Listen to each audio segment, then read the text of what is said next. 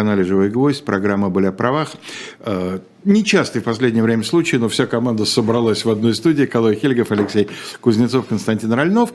Ну и э, зато в повестке дня отличия не будет. Мы рассматриваем различного рода юридические происшествия, понимает широко. Законодательные инициативы, вступившие в силу нормативные акты, обозначившаяся правовая практика, казусы судебные, да, все вот это вот. Ну, начнем с судебного казуса. Сначала ответим давайте на вопрос. Э, не так часто у нас бывают конкретные вопросы. Э, наш слушатель Ивашка Иванов спрашивает, точнее, ситуация у него, приходит приглашение принять в участии заседаний, участие в заседании Верховной, не знаю, Верховного суда вряд ли, да, в качестве присяжного – Пугают ну, карами... Не... региона, может быть, да. А, может быть, да, да собственно, да. не подумал про это. Э, пугают карами небесными, что это? Ничего страшного, он может, э, человек может отказаться от участия в суда присяжных по разным причинам, поэтому но, даже если но пришла повестка... какую-то причину желательно. Нет, ну, а, просто на, проигнорировать. На практике, на практике просто проигнорировать. Просто проигнорировать. Да, и никаких проблем. Угу. Мне понравилась фраза «законодательные происшествия». Законодательные происшествия. Ну а что, так сказать, не было и вдруг случилось. Это же происшествие, происшествие. Мы же учились в институте, да, бывает юридический факт, бывает юридическое событие, да? Да. Вот, э, у нас а все... Вот у нас одно из законодательных происшествий, которое сейчас произошло, это то, что э, Путин подписал закон о, об обязательном сборе ДНК осужденных, подсуди... Э, э, осужденных, подозреваемых, обвиняемых и административно арестованных. И этот вопрос, он вызвал бурю, э, например, по крайней мере у меня в телеграм-канале, бурю дискуссий, потому что я сегодня изложил свои мысли относительно этого закона и относительно вообще использования этого закона, в частности в отношении подозреваемых и обвиняемых, Э, в более расширительной трактовке. Почему? А, вопрос возникает вот в чем. А, если подозреваемый и обвиняемый в силу закона обязан сдавать ДНК, то этот ДНК может служить как доказательством вины, так и может быть опровержением доказательства вины. Но, скажем, глобальный такой, может быть даже в какой-то степени теоретический вопрос, но тем не менее – а может быть и практически, вопрос возникает следующий. А в контексте статьи 51 Конституции Российской Федерации не, свидетельствовать не является ли это свидетельствованием себя. против себя? А мне одна коллега в чате написала, что это все-таки не свидетельствование, а свидетельствование – это дача показаний.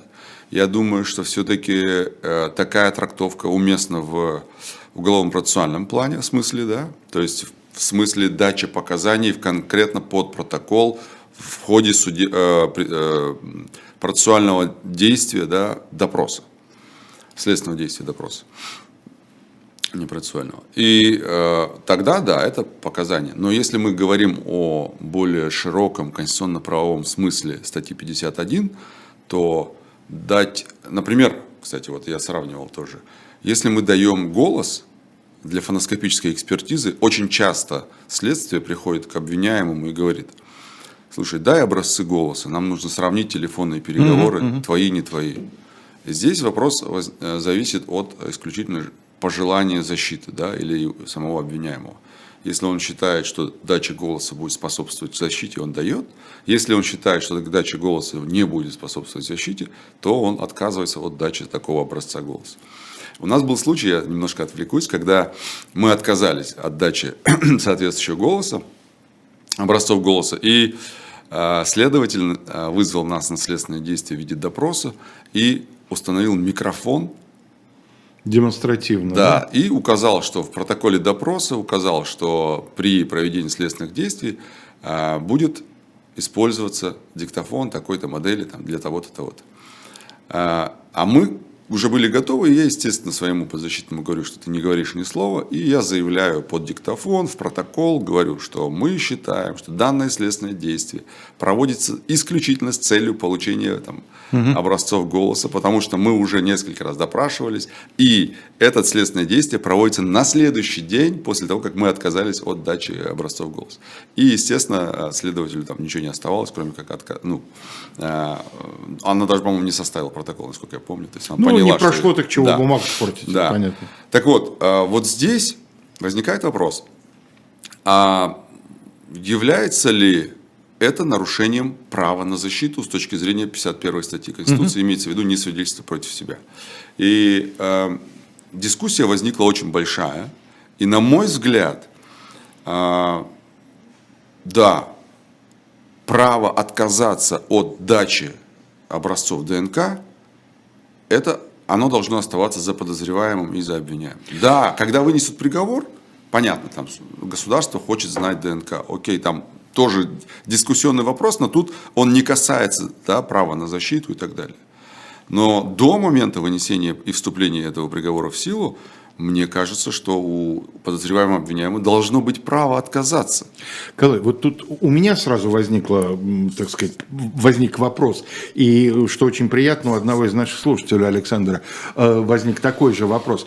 А если другую аналогию просмотреть не с голосом, а с отпечатками пальцев? Вот с отпечатками пальцев есть право у человека, э, скажем, там, административно арестованного, да, отказаться. Алексей, а отпечатки пальцев, как ну, дактилоскопия, она тоже принята ровно, ровно в отношении этой же категории лиц. Э, все они должны сдавать отпечатки пальцев. Здесь то же самое, тот же вопрос возникает. Mm-hmm. Просто если этот закон принят там несколько лет назад, это не делает его э, скажем, правильным законом. Понятно, да. да. Он тоже может быть неправильный, просто его в свое время не оспорили, потому Но, что не было. Э, аналогия правильная, да? да? То аналогия есть здесь, правильная. Здесь и эту аналогию приводят мне и оппоненты, мои угу, коллеги, угу. которые говорят, ну вот отпечатки ну, же мы получаем, да, тогда да. почему бы и ДНК не сдавать? А, здесь тоже вопрос. Почему? Потому что если, например, подозреваемый, обвиняемый, он обязан сдавать отпечатки пальцев, да, он обязан. Хорошо. Но если потом после получения этих отпечатков пальцев. Их сравнят, например, с теми, что обнаружены на, месте преступления. А было ли у права у этого подозреваемого обвиняемого отказаться от дачи этих а, отпечатков пальцев? Возникает ли у него такое право с целью защиты своих, э, своей позиции, линии защиты? Возникает.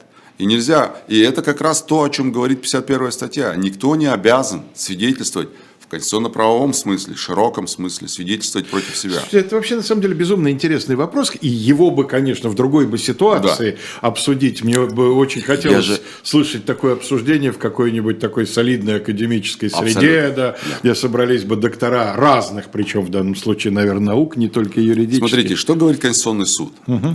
В нескольких, я нашел две позиции его, значит, он говорит, что действительно у подзащитного нашего, да, у подозреваемого обвиняемого, у них есть право защищать свои права и свободы любыми способами, не запрещенным законом. Да?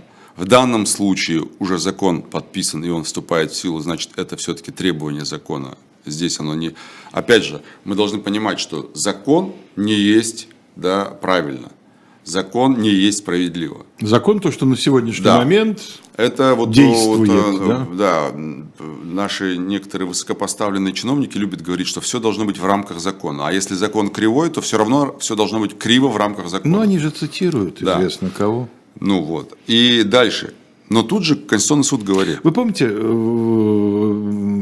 из Института основы римского права там один из источников, ну, это в достаточно поздние уже византийские времена, было мнение выдающихся да, юристов. Людей, да, да, да. Э, там Ульпиана, Павла и да, других. Да. источник права. Источник права. Да. Так вот, в данном случае они цитируют источник права. У нас есть выдающийся юрист по образованию. Он вот сказал, именно, что, что по все... образованию. По да. образованию, ну. Так вот, Конституционный суд говорит, что право не свидетельствовать против себя, вот мне, меня все время вымораживают такие формулировки – не исключает возможность проведения различных процессуальных действий с участием подозреваемого или обвиняемого, а, в том числе с получением образцов биологических тканей, да, и тут же говорит о чем? О том, что это делается в целях защиты прав законных интересов. Угу. У меня возникает параллель. То есть Конституционный суд говорит, да, право защищаться есть, но, говорит он, Следователь имеет право проводить процессуальные мероприятия, в том числе и изъятие ДНК, для того, чтобы защитить интересы других лиц. То бишь, в данном случае потерпевших. Ну да. Ну тогда давайте сразу примем закон, в котором будет сказано, что если это нарушает интересы потерпевших, то ты должен признать вину. Ну, логически так эта конструкция складывается, да? То есть э, не остается выбор у подозреваемого обвиняемого. Еще раз хочу сказать, что это лица, которые находятся под стражей до вынесения приговора. То есть они пока еще только обвиняются, они не признаны виновными. И в этом смысле, мне кажется, здесь все-таки э, вот эта ссылка на норму, там, по-моему, 55-я статья Конституции, часть 3, говорится как раз про э, ограничение права, защиту интересов других и так далее. Э, мне кажется, в этой части Конституционный суд как, как будто бы не замечает вот этой главной идеи 51 статьи Конституции. Главная идея ее заключается, что она защищает человека, а, то есть дает ему право не давать от себя какую-либо информацию. Да, собирайте вокруг, но от меня вы ее не получите, потому что это моя защита.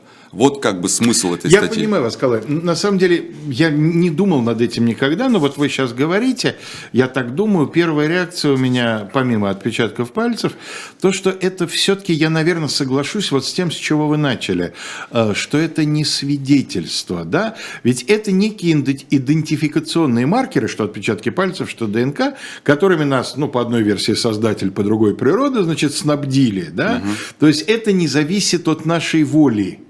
Но от нашей наличие. воли зависит э, их э, Предоставить предоставление, да. Ну, сложный вопрос, на самом деле, действительно. Такой. Ну, в общем, э, у меня, у меня глубокое убеждение, что за подозреваемыми и обвиняемыми нужно сохранять право давать или не давать ДНК.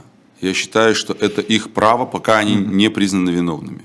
После того, как, если они будут признаны виновными, тогда другое дело, государство может там, претендовать на идентификационные там, признаки. Да? Но до этого момента это нарушает, на мой взгляд, нарушает право на защиту. Я не говорю, что это всегда будет нарушать право на защиту, но если потенциально это может ну, нарушить, может, конечно, тогда да. это значит должно быть э, не должно допускаться. В общем, э, это что касается ДНК и все, что связано с новым законом про ДНК.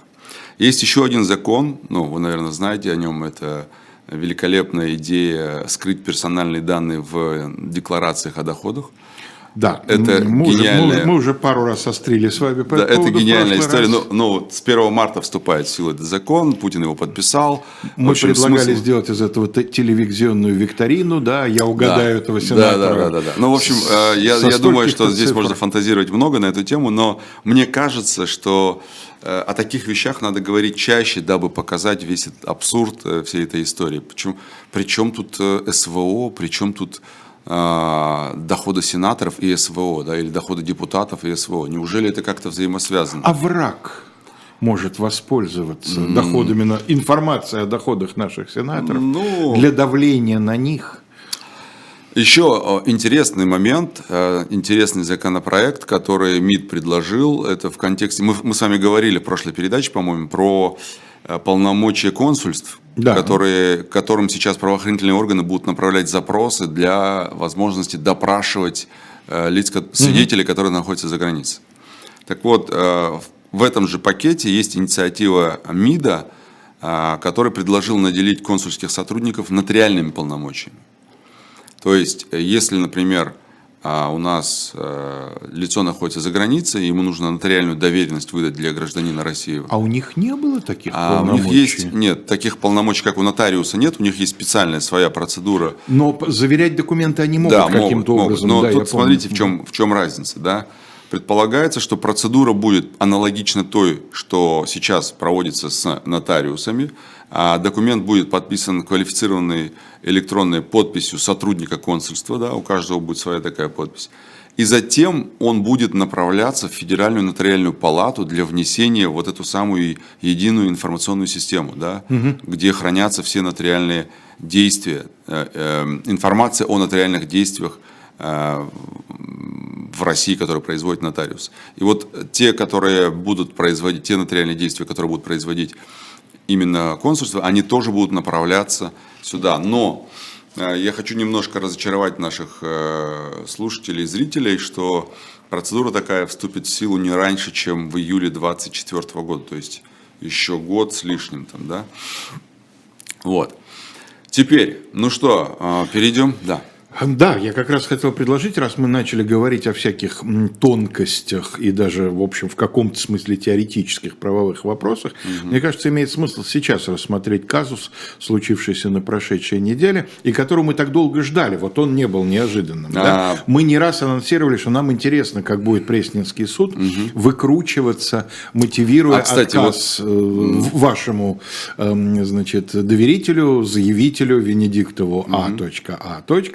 Э, в его иске к... А точка, а точка. Мы только что, вот буквально за пять минут до э, начала нашего эфира получили решение суда э, по поводу отказа в пересмотре э, заявления Венедиктова о признании его высказывания о том, что Пригожин является хозяином Созда... хозяином не, не, недостоверным. Угу.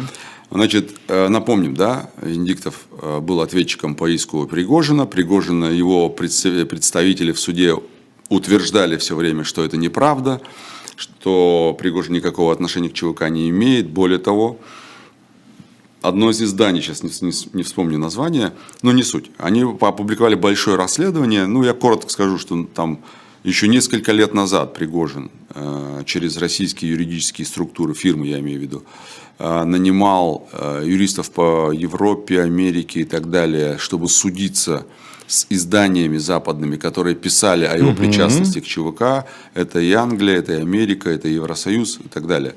То есть э, это не, не только в России происходило. Причем нанимал, я так понимаю, очень статусных юристов. Статусных, дорогих, угу, очень, ну, да, вот да. Это одно вытекает из другого. Да, в общем, история такая, что, э, например, в Англии, когда э, юристы захотели представлять его интересы, юристам пришлось доказывать казначейству, что каждый человек имеет право на защиту своей репутации, угу. в том числе и Пригожин. И действительно им дали такое разрешение на участие в таком процессе. А в чем был вопрос? Почему? В том, что Пригожин был подсанкционным э, а, и, и так далее. Угу, да? Угу.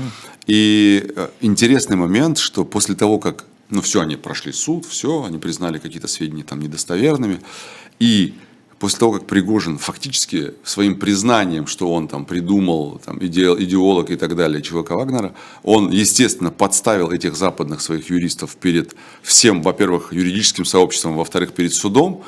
И в Англии реально подняли вопрос о том, чтобы э, провести реформу законодательства о дефамации. Да, вот об этих самых ложных заявлениях. Да, потому что они боятся, что люди, в том числе и, и э, такие, как Пригожин, которые находятся под санкциями и так далее, будут злоупотреблять этим и обращаться в суды для сокрытия каких-то фактов. То есть там эта проблема э, не то, чтобы там заявление о пересмотре, они просто по самому факту его высказываний, во-первых, заклеймили юристов, которые его представляли, потому угу. что это, скажем так, репутационно не очень хорошо. А с другой стороны, сам, сам суд поднял этот вопрос, да, о том, чтобы все-таки надо бы пересмотреть. А у нас, пока ты сам там с этим флагом не побежишь, и то тебе потом развернут. Но, тем не менее, интересно, сейчас я буквально вычитаю э, самую интересную часть решения суда. А, значит, все помнят, что мы заявили о том, что вот он признался, до сих пор он отрицал этот факт, и этот факт существовал даже в период судебного процесса, но мы о нем не знали. И мы утверждаем суду, мы говорим, что ЧВК Вагнера – это незаконная ну, структура в России, mm-hmm. она не предусмотрена законодательством. И мы, как ответчики, не могли доказать причастность его или непричастность. Всем, чем мы могли, мы доказывали, но э, если бы это было, например, разрешенная компания или юридическое лицо, мы бы как-то установили связь, но она запрещена, это незаконное вооруженное формирование, мы об этом говорили. Соответственно, мы говорим о том, что мы не могли иметь возможности доказывать его причастность к этой организации, потому что она не, вне рамок закона находится. И на этом основании мы говорим, что он признал сейчас, что он действительно в тот период, когда мы спорили, судились, он был владельцем и так далее, и так далее ЧВК. А, и суд нам говорит, приводимые заявителем, я цитирую, приводимые заявителем доводы не могут иметь определяющего значения в данном случае, поскольку формально не подходят под критерии вновь открывших обстоятельств и не попадают а, направлены на переоценку доказательств, что недопустимо при пересмотре вступившего в законную силу решения суда. Давайте поясним для наших слушателей, что здесь столкнулись, опять же, две позиции – да? Ваша позиция, что это меняет суть дела, да? Да. что эти обстоятельства открылись уже после того, как решение вступило в законную силу, но они настолько существенны, что они меняют суть дела. Да. Суд говорит о том, что нет, это не эм, э, вновь открывшиеся обстоятельства, это вы пытаетесь... Переоценку доказательств. Да. Переоценку доказательств, что после вступления в законную силу не допустим. Не допустим. Да, совершенно верно. Вот э, очень формально э, может быть, кто-то из коллег и согласится с судьей, и, возможно, действительно формально, при, при формальном подходе допустима такое, такая трактовка.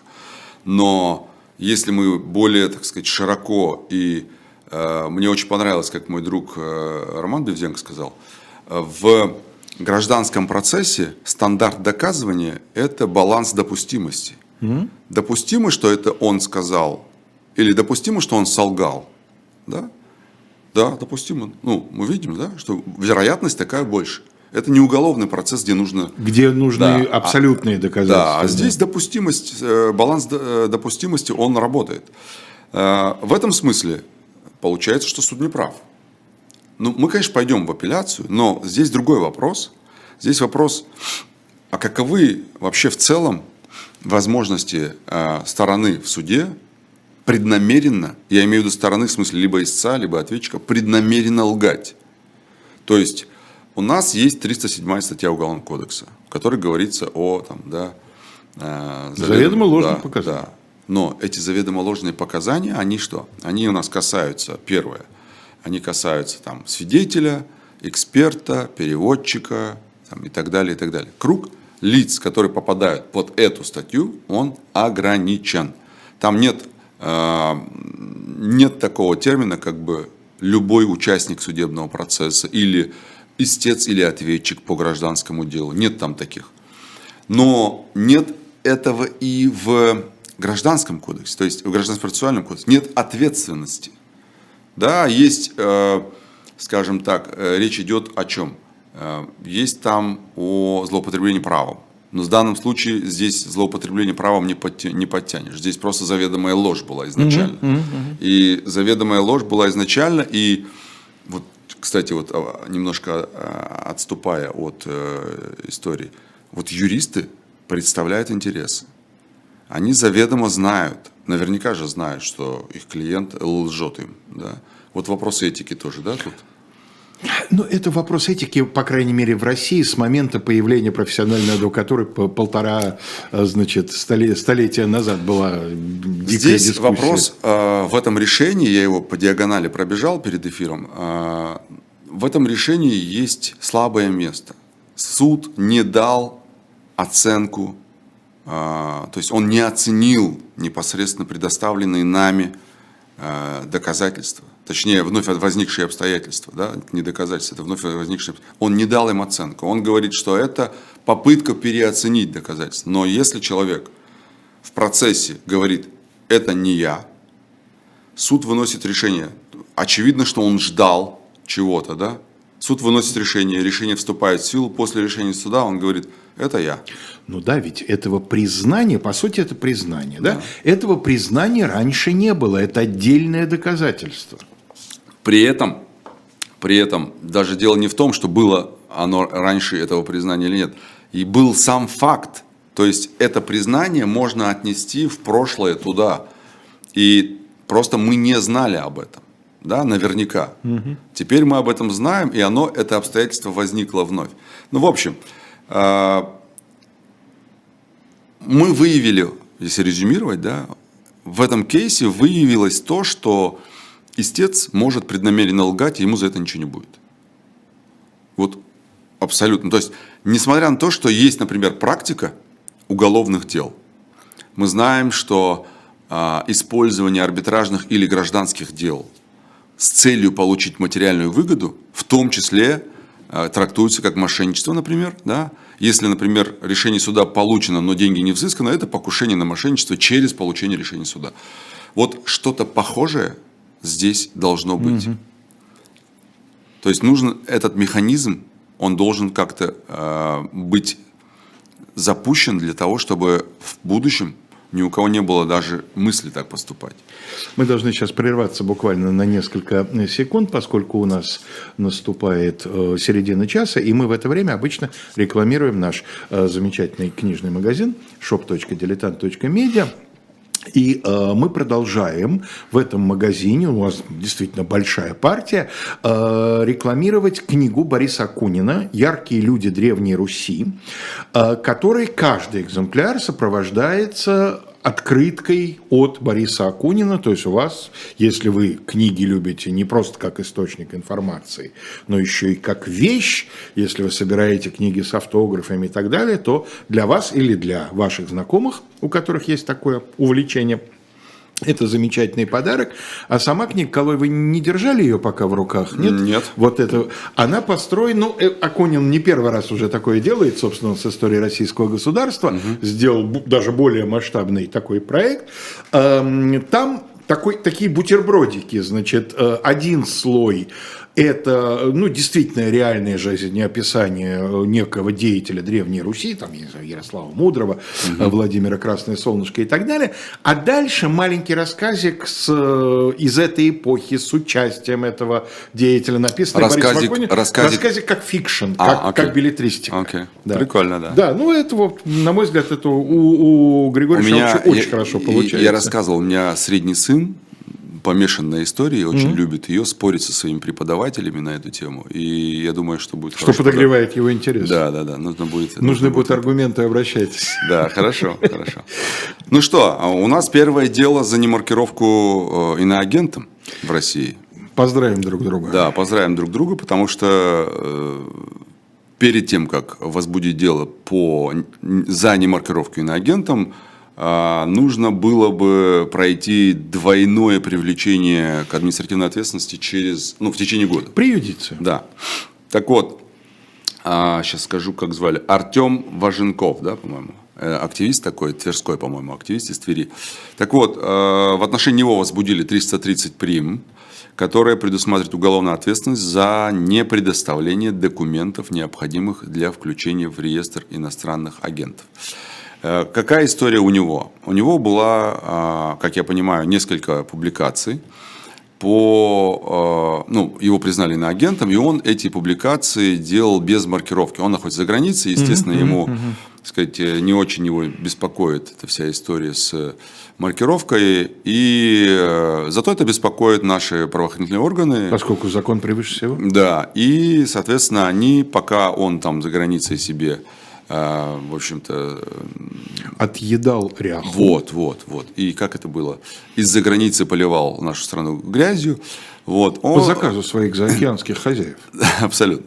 Так вот, а, наш, наш Роскомнадзор не, не, не дремлил и, соответственно, дважды оформил ему а, часть четвертую статьи 1934 КОАП, это не маркировка, а, в течение года. И э, дальше материал передали в Следственный комитет, который с удовольствием возбудил такое дело. На а, злостного немаркировщика. На злостного немаркировщика. Я, я тут э, даже, знаете как, э, немножко подоткрыл эту статью 1934, чтобы вы понимали, о чем речь, потому что, потому что там есть порядка 9 нарушений. И знаете, одно из них в первой части, мы уже говорили об этом, но я напомню – осуществление в качестве, осуществление деятельности в качестве иноагента, но при этом не будучи иноагентом, это тоже у нас административная ответственность. Да? И там вот есть несколько этих статей, э, пунктов нарушений.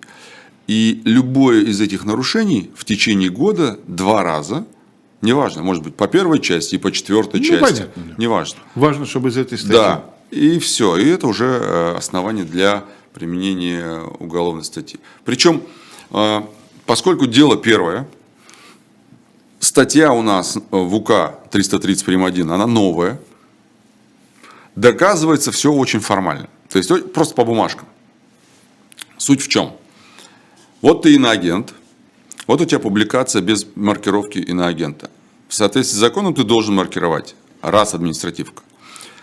Пошли дальше, едем, едем, через там какое-то время в течение года у тебя вторая маркировки нет. вторая публикация, без маркировки. Едем дальше, третий, все, ты уже а, уголовка. Дальше этот материал весь, который зафиксирован в рамках административки, его собирают и направляют в правоохранительные органы. Правоохранительные органы перенимают и говорят, так, раз есть, без нарушений, суд вынес штраф, здесь второй раз штраф, все, третий раз зафиксировали, у нас уже уголовка. Все доказано, направляем в суд. Вот, вот и вся история с расследованием дел. Это абсолютно политическая статья. Ровно так же, как и сама а, статья 1934 КОАП политическая. И таких статей у нас, к сожалению, э, становится все больше и больше. И, естественно, э, в данном случае, э, там, даже если вынесут приговор, хотя по такой статье заочный приговор, по-моему, не выносится, поэтому, скорее всего, они дело приостановят – и объявят в розыск? Объявят в розыск, и дело повиснет просто. Угу. Ну, вот такая конструкция э, привлечения к уголовной ответственности за немаркировку.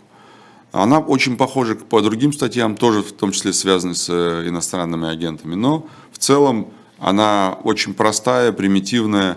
И я очень надеюсь, что когда-нибудь эта мерзкая конструкция порушится, и мы избавимся от таких, таких статей, которые у нас есть в, как в КОАП, так и в Уголовном кодексе. Теперь еще одна инициатива э, интересная от э, господина Клишеса. У нас интересные это... инициативы от него чаще Конечно, всего бывают. И, от, был... и от Крашенинникова. Ну, иногда от Хинштейна. А, ну да, у нас еще депутат же есть. Э, так вот,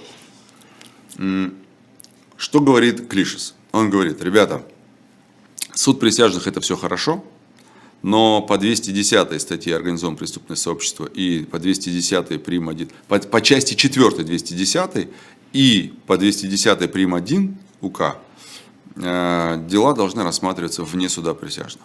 О чем речь? Значит, 210 это организованное преступное сообщество. Часть 4 говорит, лицо, занимающее, то есть создание и участие в организованном преступном сообществе лицом, занимающим высшее иерархическое положение в преступном сообществе. Это так называемые воры в законе и так далее. 210 прим. 1 тоже относительно новая статья. Она как раз говорит про это самое иерархическое положение, которое занимает э, лицо да, в преступном сообществе. Вот эти две статьи говорит, что, э, Клишес говорит, что их надо исключить из присяжных. Я напомню, что у нас в суде присяжных может рассматриваться только определенные категории дела. Там, например, все, что связано с убийствами, посягательством на жизнь э, сотрудников правоохранительных органов, судей, общественных деятелей. А, там, по-моему, в части производства наркотических средств, по-моему, там тоже 228 прим. 1, часть 5. Ну, то есть какие-то такие экзотические статьи, в общем, они у нас, э, за исключением убийства, естественно, они у нас идут по суду присяжных. Все остальное исключено. И вот 210 и 210 прим. 1, они попадают пока еще под этот суд присяжных. И Клишес говорит, что указанные преступления не должны рассматриваться судом присяжных и говорит, надо это исключить и вносит законопроект соответствующий. И эм, чем он обосновывает? Он говорит, что, во-первых, это небезопасно для присяжных, потому что эти все вот эти блатные и так далее, они все, в общем-то, могут угрожать присяжным. Возникает... Давайте и судьи уберем тоже. Да. Тоже же государственные люди, их еще более, больше жалко. Да? Присяжные это они пришли, ушли, а это же наши Смотрите, кадры. Ну, тогда и прокурора там можно убирать. Обязательно. Да. Вот То прокурора есть... надо... Я, я вообще начал с прокурора. Так вот, эм, он говорит, что ну как бы небезопасно. Во-вторых, вот это вот а, обоснование, это вообще тоже дискуссионный вопрос, конечно, как и самый первый, о котором мы начали говорить про ДНК. Здесь вот Э, есть, даже в юридическом сообществе есть как бы два лагеря. Ну, есть разногласия. На самом деле это а, нормально. Да, это нормально. А, одни говорят, что присяжные нужны по всем делам, и пусть человек сам выбирает, нужны ему их или нет, эти присяжные. Другие говорят, слушайте, ну по всем делам невозможно, присяжные не разбираются, они не специалисты, что им как бы там... Ох, какой старый спор, вот да. ему тоже вот больше я, 150 Вот лет. я про это, я mm-hmm. про это. Mm-hmm. И вот э, Клиша ссылается на, на вот, э, второй аргумент, да, о котором я сказал, говорит, что они не имеют возможности квалифицированно разобраться в критериях, применяемых законодателем к лицу, занимающим не высшее должны. положение в преступной Не иерархии. должны. Не должны. Присяжные, это нет, это я, Я говорю, понимаю. это не Клишес. Я понимаю, да. Это я Клишес. Они и не должны. Они и не должны. Так Они, вот. они разбирают вопросы факта. Вот, совершенно верно. Так вот, э, я об этом писал у себя в телеграм-канале несколько довод, ну то есть несколько обоснований неправоты этой позиции. И позволю себе сказать буквально несколько слов на эту тему. Ведь присяжные, во-первых, это не спонтанно собранные люди. Присяжные это люди, э, которые, во-первых, вот, вот в начале, да, как мы сказали, кто-то там, кто-то пришел, кто-то не пришел. Это люди, которые пришли, они осознанно пришли. Да. Кто-то То не есть это пойдет. люди, по меньшей мере, с определенным уровнем гражданской Ответственность, ответственности. совершенно верно. Дальше.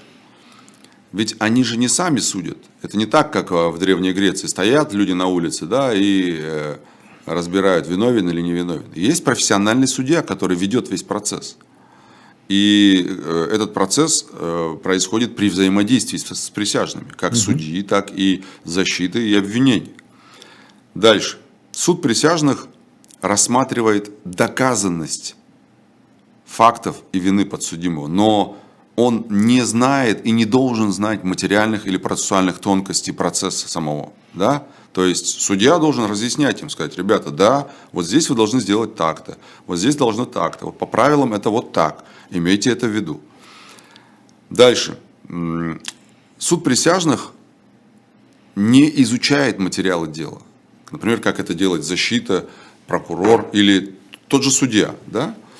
А Они исходят из чего? Они исходят из Что стороны их изучили и представляют свои абсолютно позиции. А состязательность представления Да, конечно, доказательств. конечно, Совершенно верно. Вот В этом и есть смысл судебного процесса. Состязательность в предоставлении доказательств. Конечно. А, в общем-то, ну, у Клишеса ну, как бы мнение другое. Я продолжу. Если у присяжного возникает какой-то вопрос, то он может, во-первых, спросить об этом судью, любой вопрос задать ему. Во-вторых, он может исследовать э, лично любое доказательство. Нож, неважно там, изъятое любое вещественное доказательство, он может с ним ознакомиться. Он может сказать, хочу ознакомиться, да? И суд не может ему в этом отказать. Дальше. А, присяжные не обязательно должны быть профессиональными юристами, чтобы определить доказанность факта или недоказанность. У нас как бы присяжный такой неполноценный состав. У нас там в, общем, в районном суде шестеро, в, региональном, э, областном или там республиканском суде у нас восемь судей. Но тем не Присяжных. менее, они не должны быть профессиональными юристами, чтобы э, определить доказанность фактов по делу, включая даже по вот этим статьям, да, о которых Клишес говорит. Ну и, естественно, когда мы говорим о безопасности, государство обязано обеспечить эту безопасность. Если есть риск безопасности, нужно ее обеспечивать. Да? То есть, если есть, есть, есть риск, что присяжные, например, могут, может быть подвергнут какому-то насилию или, не дай бог, еще что-то хуже, то, конечно, государство должно обеспечить им безопасность. Ну и вот этот спор а, и доводы, например, которые приводит Кли- э, Клишес в этой истории, этот спор, он, да, он существует очень долго, но он не должен являться основанием для того, чтобы лишать человека права выбора а, суда присяжных. И по мне, вот э, пару лет назад, может, я могу ошибаться чуть больше, в адвокатском сообществе тоже возникли споры, когда была проявлена инициатива о том, что нужно все-таки экономические дела тоже вводить в суд присяжных. И э, кто-то из коллег говорит, да, это хорошо, так и должно быть. Кто-то говорит, ну какие там экономические дела будут суд присяжных рассматривать? Они же не, не, не специалисты, они же нет. Но судьи тоже не специалисты.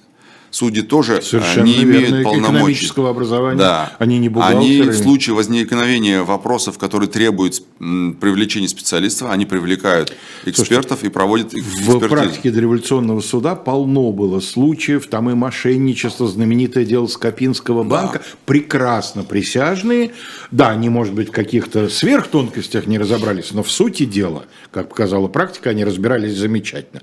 При этом некоторые присяжные были людьми вообще необразованными. Вообще, Вот, ну как, ну вот. большинство присяжных были крестьянами. Ну вот. Вот. У них не было, некоторые не, не умели читать и писать. Закон не требовал от них этого. Закон требовал умения читать и писать хотя бы минимально только от старшины присяжных.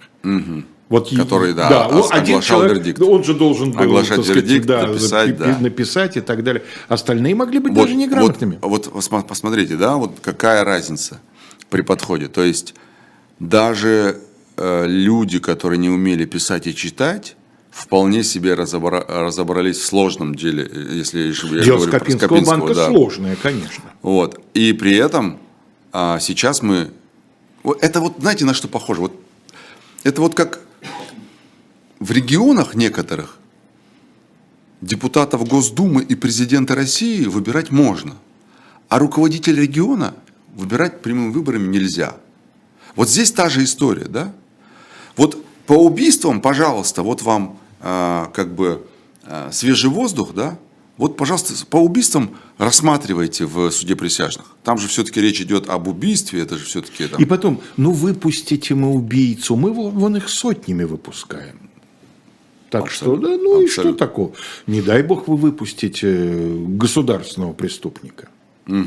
Вот э, здесь, мне кажется, это, м, я не скажу, что лукавое прикрытие, но либо это действительно лукавое прикрытие, либо это непонимание задач суда присяжных.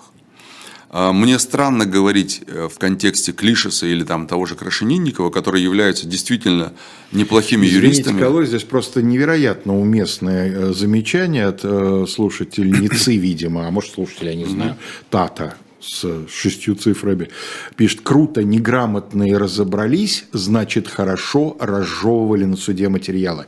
Вот об этом и речь, да? Да. Одна из причин, почему государство так недовольно судом присяжных и хочет все время ограничить его эм, компетенцию, э, заключается в том, что это требует совершенно иного уровня работы в случае государства обвинения. Совершенно верно. Да, и вы помните, после 2018 года, когда у нас был введен суд присяжных в, июне 2018 года, до конца этого самого 2018 года у нас резкий рост оправдательных приговоров. Да. Резкий рост. И еще я помню, Егорова тогда возмущалась, говорила, что э, следствие не умеет работать. Да, оно не умело, по сути своей, по большинству дел работать. Потому что что? Потому что, вот возьмите пример. Э, очень много бывших следователей ныне становятся адвокатами. Очень много. И когда ты с ними начинаешь разговаривать, они говорят, ну, конечно. Конечно, когда мы были там, нам ничего не надо было доказывать. Мы просто констатировали факты, отправляли, и все. И нам суд говорил «да».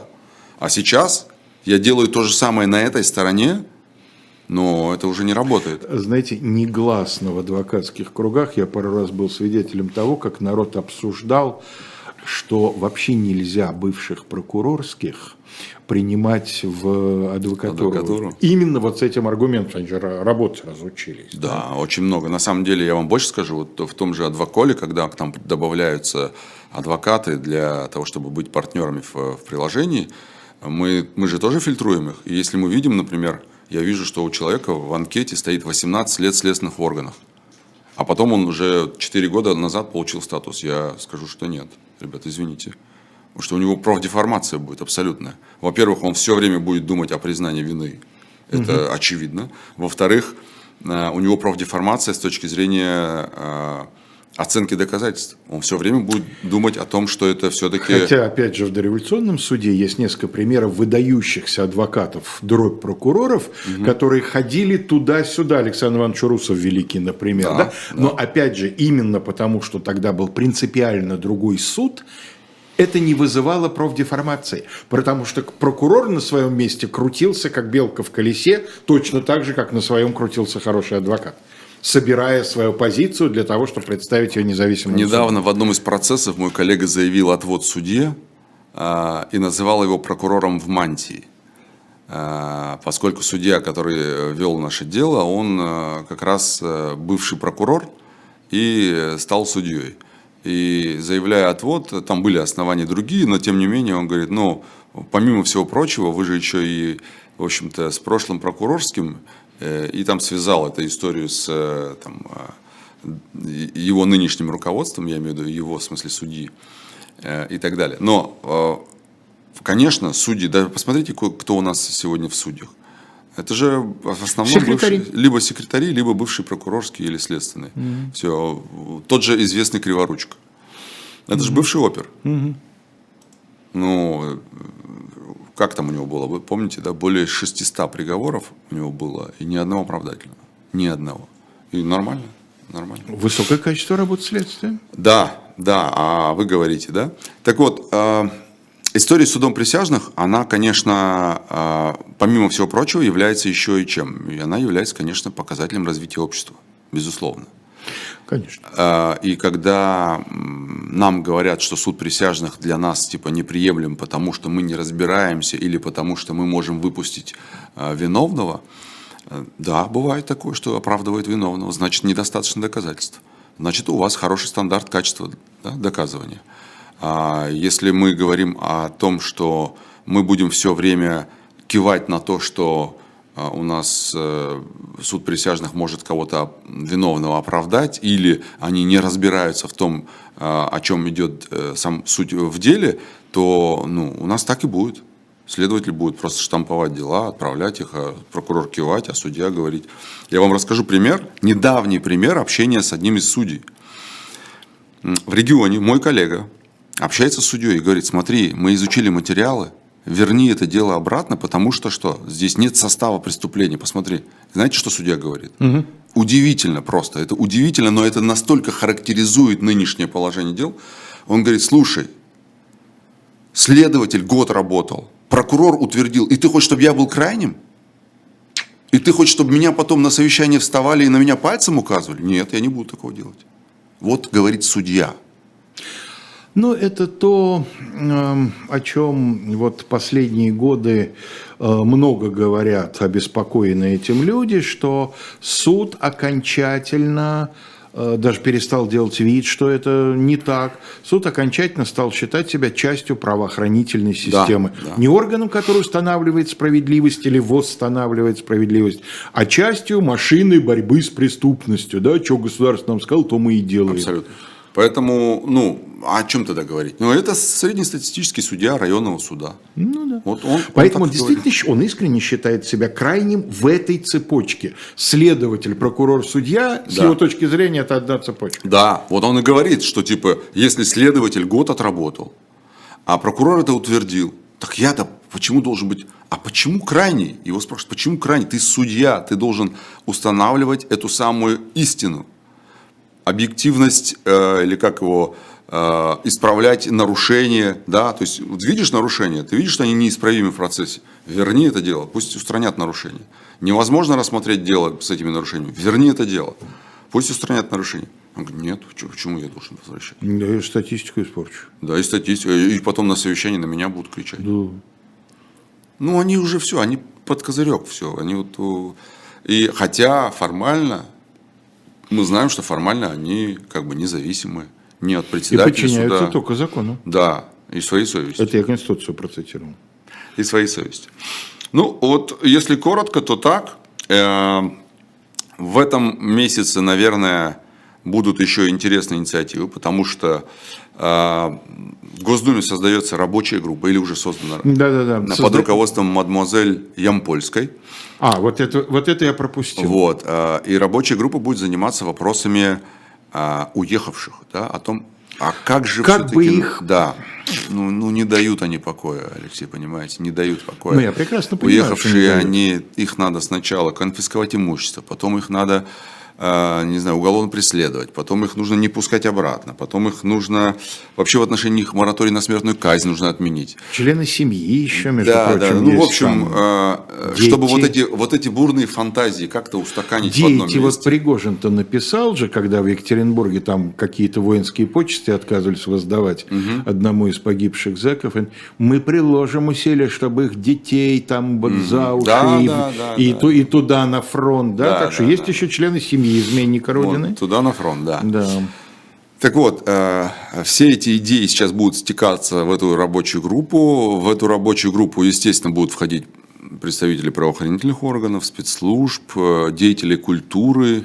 Извините, я дам справку чату. Тут возникла полемика, ну, по поводу того, что мы обсуждали, mm-hmm. можно ли работников прокуратуры с mm-hmm. большим стажем э, брать или следователей брать в, в адвокаты. Да. Тут одно из возражений, значит, адвокат Генри Резник работал следователем. Работал Генри Маркович Назарет да. на юности следователем, но между тем, как он работал следователем и как он стал адвокатом, он довольно долгое время работал научным сотрудником НИИ прокуратуры. Угу. То есть он, так сказать, находился в совершенно да нет, другом поймите, ментальном поле, скажем так. Есть прекрасные следователи, бывшие, конечно. которые работают ныне адвокатами. Конечно. Я конечно. таких знаю лично. Э, прекрасные конечно. адвокаты. Они у них э, этот опыт следствия помог им там процессуальные нюансы понимать и выявлять нарушения. Но чем человек более неординарный, тем сложнее э, его забрать профессиональному выгоранию. Вот. Его, его сложная личность, она сопротивляется. Угу. Но мы говорим не о неординарных людях, мы говорим да? о среднем да, работнике. Совершенно верно. А средний работник следствия, действительно просидев в своем кабинете 15 лет, ну, мне на самом деле, я очень сочувствую этим людям. Потому ну, что... в среднем, я вам скажу, Алексей, чтобы не произошла профдеформация, э, это нужно работать до 5-7 лет. Дальше, к сожалению, по наблюдениям моим, это профдеформация. Кстати говоря, те же самые американцы ведь это очень практикуют. Да? Э, в офис окружного прокурора приходят действующие адвокаты, поработают там, угу переизберутся, не переизберутся, уходят обратно или уходят еще куда-то, да, то есть человека, который пришел бы там после университета в офис окружного прокурора и там закончил бы прокурором штата, нигде не поработав, не, по, не, не поимев свою частную практику, угу. не поработав, так сказать, в каких других областях юриспруденции, я думаю, что очень немного. Да, ну, еще раз, это неплохо. Вопрос в том, насколько это все глубоко и далеко зайдет с точки зрения его восприятия, да, линии защиты и доказательств и все остальное. В, это, в этом заключается правдеформация. Так вот, возвращаясь к рабочей группе по нашим уехавшим. В общем, сейчас они будут предлагать такие инициативы, как наказывать артистов, которые там, например, свои гонорары жертвуют э, противнику, угу. э, наказывать артистов, которые высказываются против, которых текстов песен высказывания против и так далее, и так далее. Ну, в общем, все, кто... А, журналисты, которые вещают из-за границы, тоже могут попасть под эту историю. Э, я думаю, что э, история с иностранными агентами тоже будет как-то замешана в, в этом соусе. Э, и После чего они будут, я думаю, что там к концу месяца, например, посмотрим, да, а, они могут выкатить какие-то предложения очередные в отношении уехавших. И мы с вами вот так же будем сидеть и дальше обсуждать и ну, оценивать. Господин Польский человек энергичный, скажем mm-hmm. так, да. Пред... Я не знаю. Предыдущий, ну, я ее первый раз обратил на нее внимание, когда она была редактором газеты с нежным названием «Культура». Mm-hmm. Культуре эта газета имела такое же отношение, как я к балету. Спойлер, я не имею отношения к балету. И та газета не имела, но м- она была такая боевая, прямо скажем, в отстаивании, так сказать, прав и законных интересов Российской Федерации. Ну, что сказать, действительно, будем наблюдать, как говорит один известный, известный иностранный агент. Да? В ближайшее время, уважаемые слушатели, вас ожидает э, следующая программа. Значит, слушайте, что-то я... Молодцы, ребята. Знаете, по версии нашей референтуры, какое сегодня число, Калой? 2 м-м. февраля. А, окей. Я так кажется. Но нет, на самом деле программа соответствует действительности. В ближайшее время на канале э, «Живой гвоздь» вслух и эхо Валерий Нечай, журналист и редактор YouTube-канала «Ищем выход». Ну, а я напоминаю, до сравнительно недавнего прошлого э, главный редактор «Эхо Петербурга». Э, дальше мы, мы с Сергеем Бунтманом приглашаем вас на канал «Дилетант», где сегодня будет печальное, то есть не печальное, страшное, трагическое дело, точнее, само-то дело, в общем, наоборот, э, справедливое, да, случай справедливого возмездия, суд над неким Михаилом Букиным, который был одним из э, глав э, при немцах, одним из глав вот этой вот полиции, полицаев, как их называли, в Орле и Орловской области. Ну, а, естественно, история его деятельности крайне трагичная. Вот, дальше на канале «Живой гвоздь». Ох, сегодня юридический четверг. У нас, помните, в Советском Союзе это был рыбный день, угу. а у нас правовой, потому что в, в особом мнении, которое будет проводить Василий Полонский, Илья Новиков, mm. которого российские власти считают иностранным агентом. Mm. Да? Давно, давно не Давно, видели, давно, да пастуховские четверги в классическом составе, тем более, что иноагент Алексей Венедиктов вернулся и будет лично э, беседовать с Владимиром Пастуховым. Ну и э, после 22 Один с Дмитрием Быковым, а в отдельной подрубрике «Урок литературы» сегодня речь пойдет о Леониде Мартынове. Я с вами не прощаюсь, жду вас в 18.05 на канале «Дилетант». Ну а мы с Калоем как тандем прощаемся с вами до следующего четверга. Пока.